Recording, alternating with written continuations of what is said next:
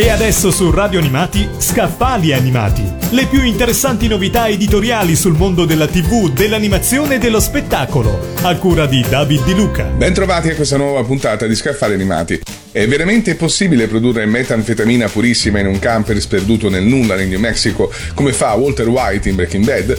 È plausibile produrre cloni umani e brevettare il loro DNA? Quando saremo pronti al teletrasporto come in Star Trek?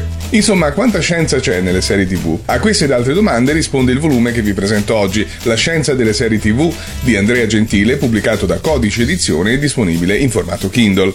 Si può parlare di scienza anche stando comodamente in poltrona di fronte alla televisione. Le serie TV sono diventate prodotti di culto e le più celebri sono proprio quelle fantascientifiche, mediche e di investigazione, che al loro interno raccontano molta scienza. Cosa c'è di vero in ciò che mostrano? Dalla nascita del cosmo in The Big Bang Theory, passando per le fantadiagnosi del Dr. House, i complotti alieni di X-Files e la natura del tempo in True Detective, Andrea Gentile svela il lato nascosto dei nostri show preferiti con un linguaggio semplice e spiegazioni alla portata di tutti.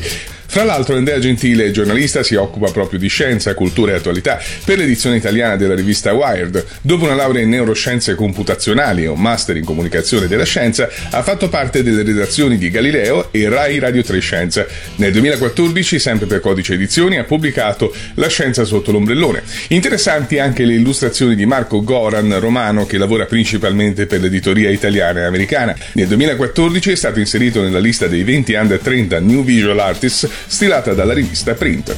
Abbiamo parlato di La scienza delle serie TV di Andrea Gentile, pubblicato da Codice Edizione e disponibile in formato Kindle. Avete ascoltato Scaffali Animati. Le più interessanti novità editoriali sul mondo della TV, dell'animazione e dello spettacolo, a cura di David Di Luca.